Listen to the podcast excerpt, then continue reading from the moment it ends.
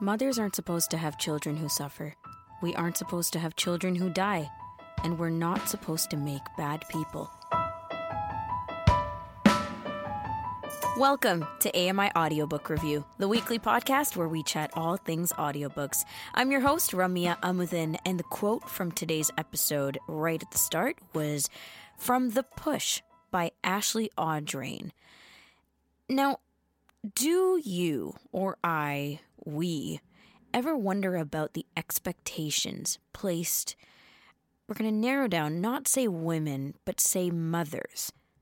The caregivers in our lives, did they really sign up? Where did the caregiving come from? Were they warned about it? And the people who bring us into this world, our mothers, what do they go through? It's not one-dimensional, and this book let me know that. The cruelties that mothers face, the hardships of pregnancy, of carrying that human inside of you, the expectations placed upon you as a woman, as a mother, as a mother-to-be, someday, somewhere, the mothers that you came from, and also the love, the irreplaceable, the irreversible connection that mothers have with their child, with their little girls, with their little boys, where that all come from and where it goes. What that connection turns into, what it morphs into over days and months and years and generations. If you can stomach it, I... really learned a lot and took in a lot from this book, The Push by Ashley Audrain. It was released in twenty twenty-two. It was making waves everywhere for a little while. And the interesting part about it was you never really knew what you were getting into until you got into it. The synopsis does not do the book justice, but also you don't want to know more than what the synopsis offers you because then you would know too much getting into it. The pacing, the writing, the cadence of the words and the sentences and the phrases that the author brings to the table is absolutely unique. And I haven't read anything like this book in a really long time. Now, as we continue through today's episode, let's take a glance at the S E L A homepage. Black Waterfalls is the first featured title up on C E L A library dot C A, and there are three featured titles up there in total. Black Waterfalls by Asma Zianet Khan. This is a police procedural fiction. Artificial Divide by Robert Kinjith is the second one. It's an, it's an anthologies. And Love from Mecca to Medina by S K Ali is a family stories and contemporary romance that's also on the featured title. Now, S E L A, we take a glance at the S E L A homepage at the start of every episode because these featured titles get updated and there are wonderful blog posts up there posted by our friends from the Center for Equitable Library Access.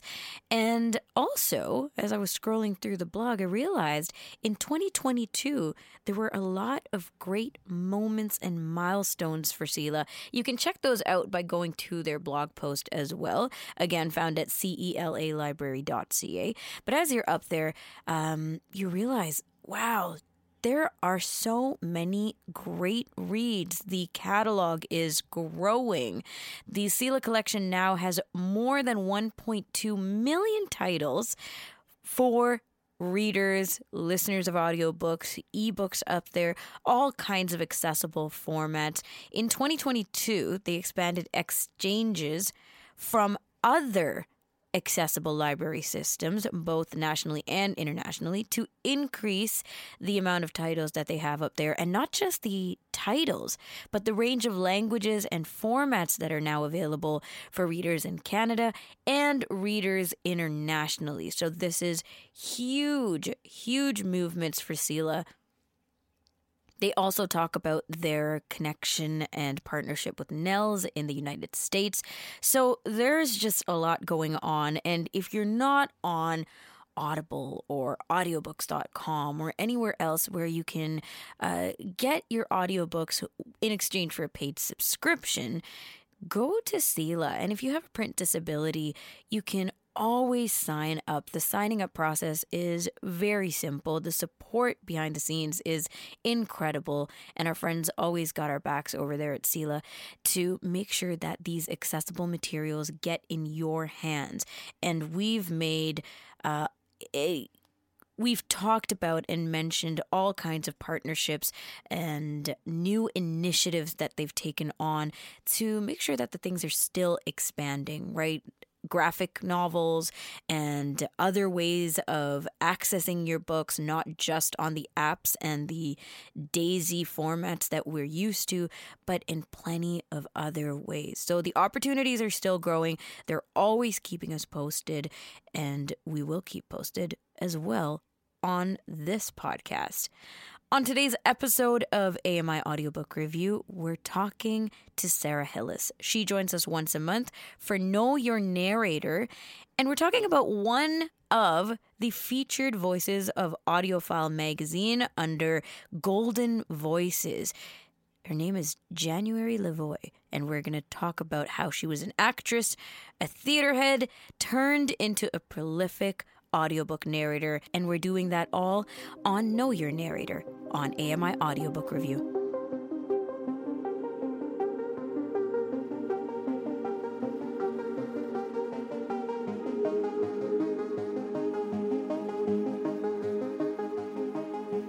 On the second episode of each month, we check in with Sarah Hillis, and she brings us Know Your Narrator, where we check out the voices behind our favorite listens. So let's get to know the lives and backgrounds and fun facts about the people behind our favorite audiobook listens.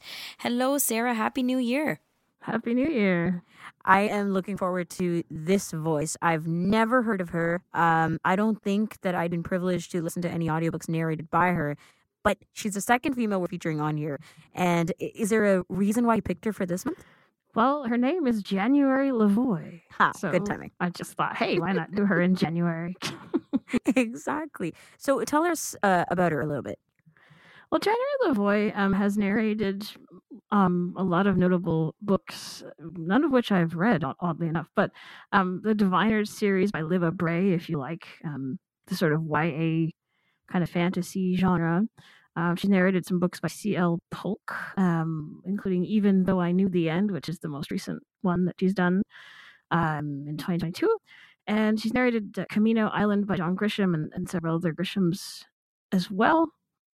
And so she and she's done like memoirs and thrillers and romances and like any kind of book you could name. Mm. Uh, she was born in uh, Trumbull, Connecticut, uh, and we don't know her age because I've never seen years. I've never seen dates. Oh. Anywhere. It's really interesting. So she's keeping a secret, maybe. Yeah, that's what I think. I don't know. But um, and she uh, she studied theater at Fairfield University and then uh, went on to National Theater uh, Conservatory in Denver, Colorado to get her Master's of Fine Arts in Theater.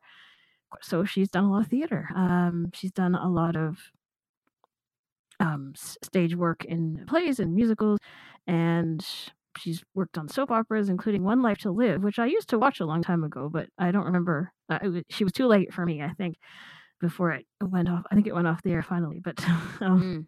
in the two thousands, she was um, she was she was on there for a bit.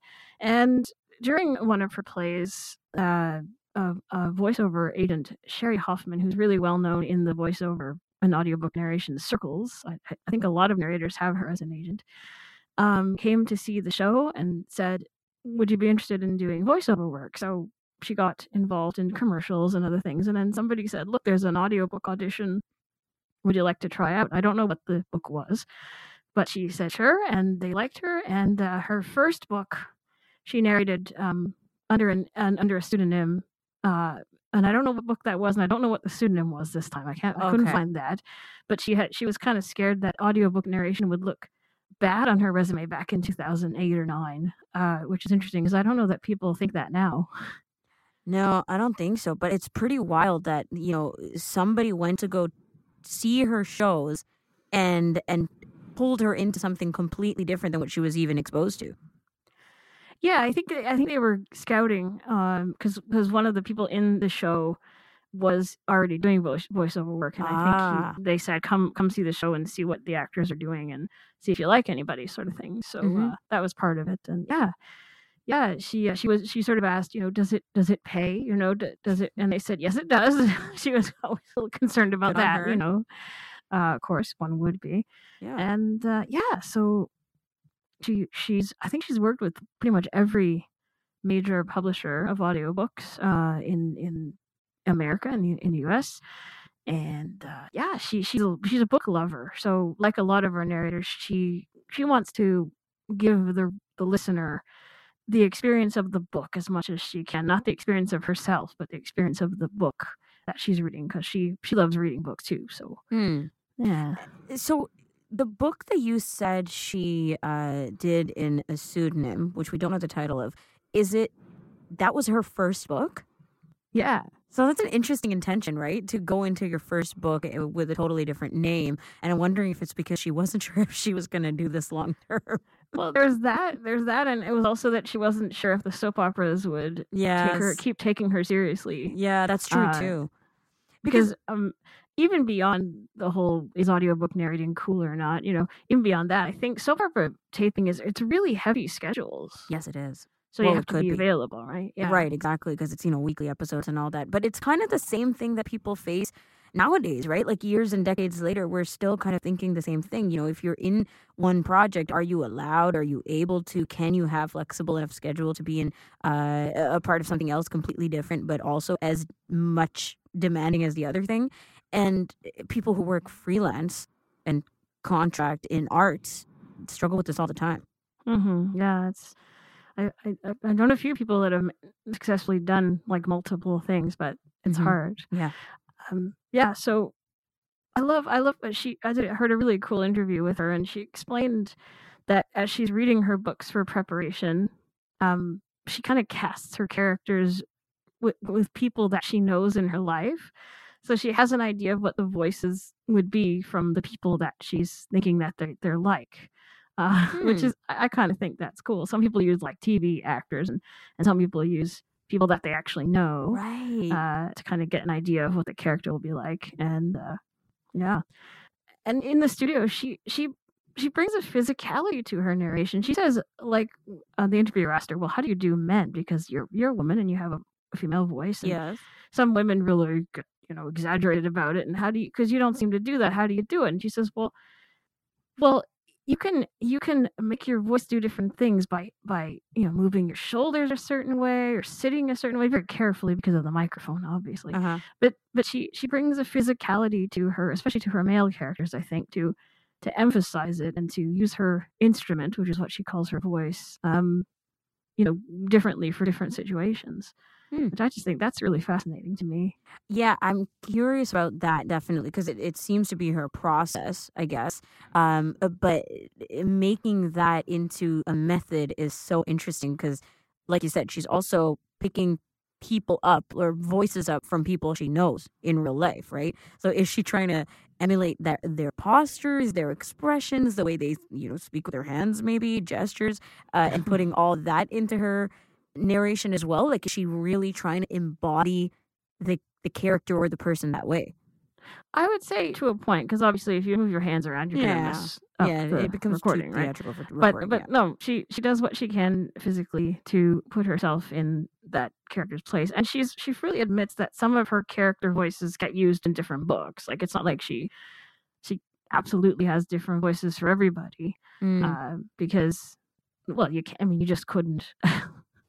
I mean, she's read, I forget, I don't know if I've had a number of how many books she's read since since she started, but she's only, you know, thirteen, thirteen or fourteen years in. Okay. And she's read like a lot of books in that time because she just works and works and works. Yeah. Um, you know, and she's been named, she's won several Audie awards for uh, young adult fantasy and children's narration and, and you know, that kind of stuff. Uh, best female, oh, she's been nominated for Best Female Narrator for sure. Mm. Uh, for the Audies, which are the American Publishing Association awards, um, and she's won earphone awards many times from Audiofile, which is just they're just little things they just do every every week or every month. They say which narrators got the earphone awards this month, kind of thing, and and she's a Golden Voice at Audiophile Magazine. Um, she's since twenty sixteen or so, she's been best of in the in their best of list uh, every every year, including twenty twenty-two. Um, and I really think she's just um, I haven't read a full book by her, I admit this, mm-hmm. but but I've listened to some samples and and such, and she's got this crisp diction, which is good, but her voice is also warm and engaging, and she she sort of compels you from the from the minute she opens her mouth. Like, you're in the story, basically, the way she sets it. Like, it, there's no sort of wishy-washy beginning. It's just like, here we are, you know, this is what you're talking about, and this mm. is what we're doing, and and I think that's really cool. Now, is that the way you interpret it? Is that just a confident reader, or her style of bringing us right in? What would you attest that to? I think it's a bit of both. I think there's certainly confidence there, and there's also um, um, she, she she really tries to know the books that she's reading, of course, mm-hmm. and mm-hmm. figure out, you know, how to how to set the scene auditorially, uh, I suppose, as well as via the narration itself, the the, the words.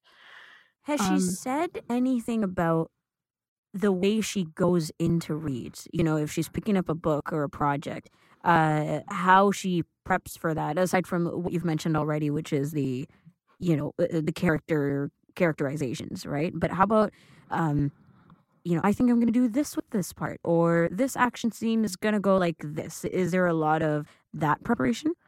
She tries not to do a lot of marking, like writing things down in the in the script or whatever, uh, because she she's a big believer in the moment. Uh, so she has an idea of how things have to go. Right. Um, but she lets herself, she lets the narration kind of flow rather than sort of scientifically going, all right, well, this, like, other than, okay, I need these kind of accents for these people, okay, or that kind of stuff. Obviously she will, she will do that. But, um, but she, but she really tries to let her acting or her performing just be, uh, because the moment can bring things out that, that you didn't think it would. And she, and she really likes that about it.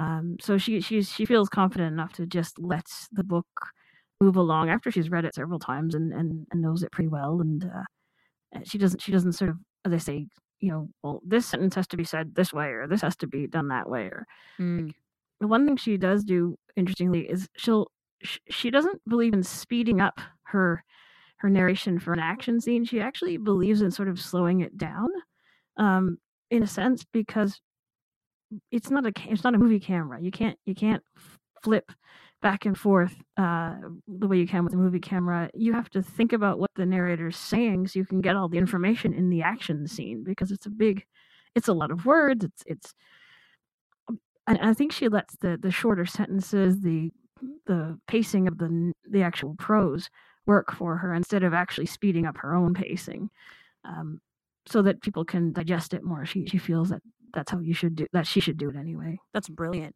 It, I've never heard it said so well, uh, or described so well, because there are all these different things, Sarah, that we point out, right? The difference between watching this as a T V show or a movie versus a book. And then even when we're reading, we say, well, what's the, what's the difference between human narration, and why do we connect more with this versus an ebook read with our screen readers, or even reading physically or uh, visually or with Braille?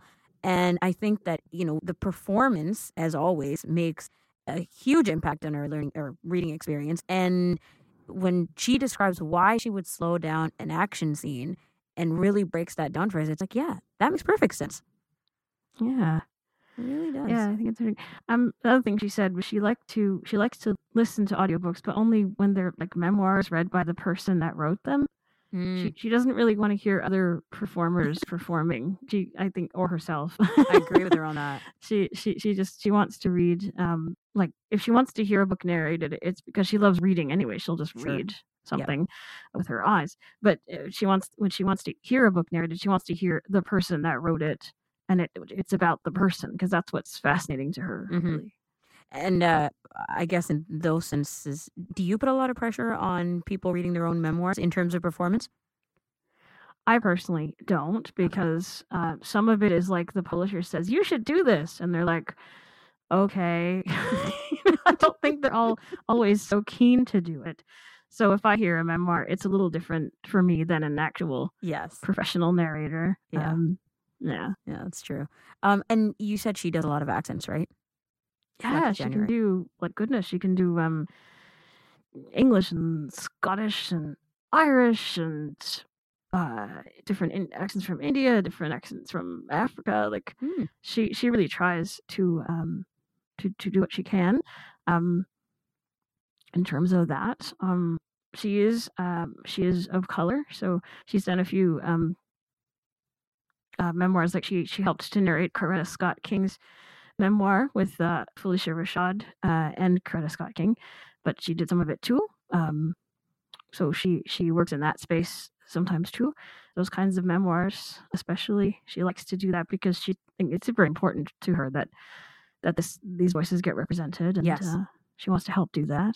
Yes, and um, I've talked about, you know, in different occasions on the show uh, about different narrators finding their impact that way. Just knowing that they're them being chosen as uh, the representation of that person's, you know, either B I P O C uh, identity or this character's B I P O C identity or whatever is a huge. It means it's very meaningful to them. Yeah, yeah. yeah I think they. I think. I think everybody I've, I've heard. Um, who who has has participated in in narrating books that are important to them for those reasons, that they say that to me, yeah. mm-hmm. or not to me, but to their interviewers. Yeah, I don't go around talking to narrators all my life. Yeah, no, for sure. So you said uh, she likes listening to audiobooks when they're memoirs, and she's a big bookworm. Does she talk anything else about her theater coming back into her narration? Uh yeah, she she uh she she she jokes, like most of them do, that when when you're narrating, uh, everybody gets their lines right. That's that's a um you don't, have to play, you don't have to. Yeah, it sounds like everybody seems to. And Divina Porter said it. A few other people said right. it, because you don't have to work off someone and go, well, they said that wrong. What do I say now? You know, yep. You get to do it yourself. Uh, and again. It's it's and she she helps other narrators too, and she says, like, the big thing is to learn again to tone yourself mm. down, because you're not speaking to a room, you're speaking to a microphone and somebody's earbuds, you know. Yes. Uh, so you have to change change registers in that way. But, yeah. Uh, and she says she's yeah. a visual re- learner. Um. Yeah. She she's very visual. She, she reads um everything, and and and uh, the words get pushed to her brain very quickly from her eyes. There's no sort of interpretation needed. She she can go pretty fast that way. Uh, so she that's part of the reason why she doesn't listen to many audiobooks either, is because she's really not. It, it doesn't help her the way it might help somebody else to to get the book better. She just doesn't. It, for her, it's a bit of a barrier. So she mm. just reads it because it goes in her brain easier that way. Yeah. Yeah. I mean, I love listening to any of these narrators talk about what's important to them that the listener gets from this experience, right? So what they're bringing to the listener uh, specifically, or, you know, what they think is going to be that capturing point when we pick up their audiobook. So it's cool because you talked about what she finds important as well, right?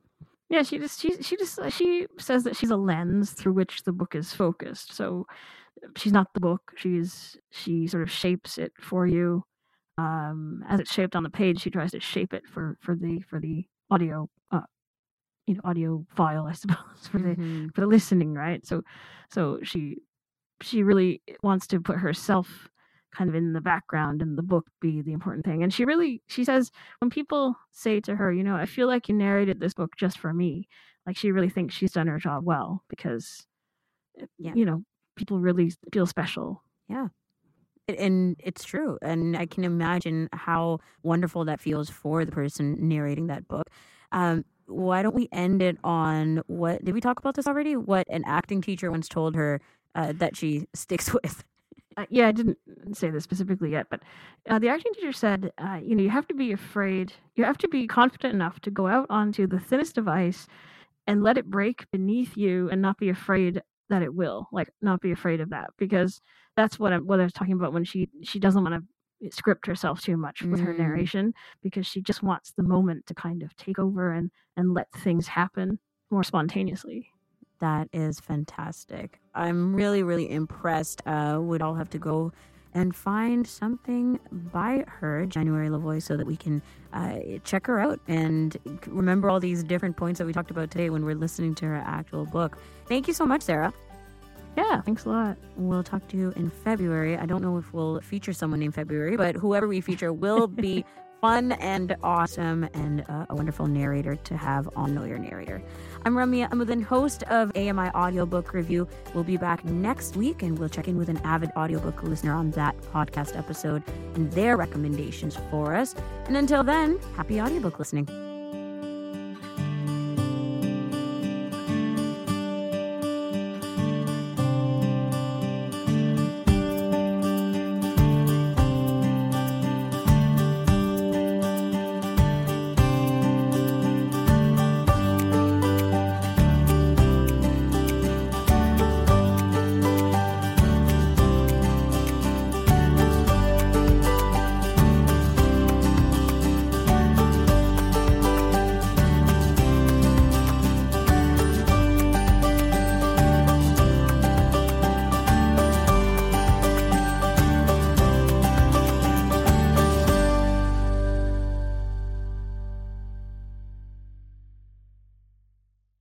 Hi, I'm Red Sale, inviting you to download the latest episode of My Life in Books, where internationally acclaimed authors discuss their lives, their work, and three books that have resonated with them. That's My Life in Books, available wherever you get your A M I podcasts.